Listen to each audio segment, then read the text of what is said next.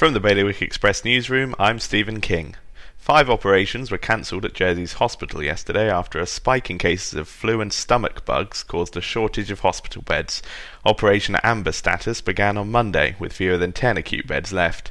Senior education figures in Guernsey tried to ease do's concerns over their school transformation plans during a three hour presentation last night.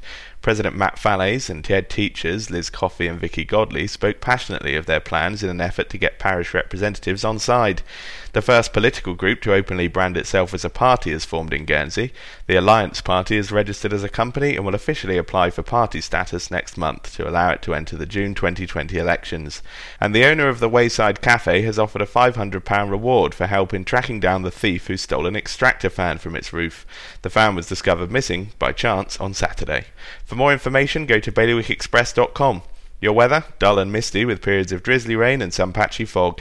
Bailiwick Radio News, sponsored by Thomas and Dessain. Discover your tailor-made opportunity at Thomas and Dessain. We match ambitious individuals with successful clients and are now recruiting in Guernsey in addition to Jersey and further afield. Discuss your goals with Eleanor Locke at Thomas and Dessain. For an efficient, experienced and personal approach, visit thomasdessain.com.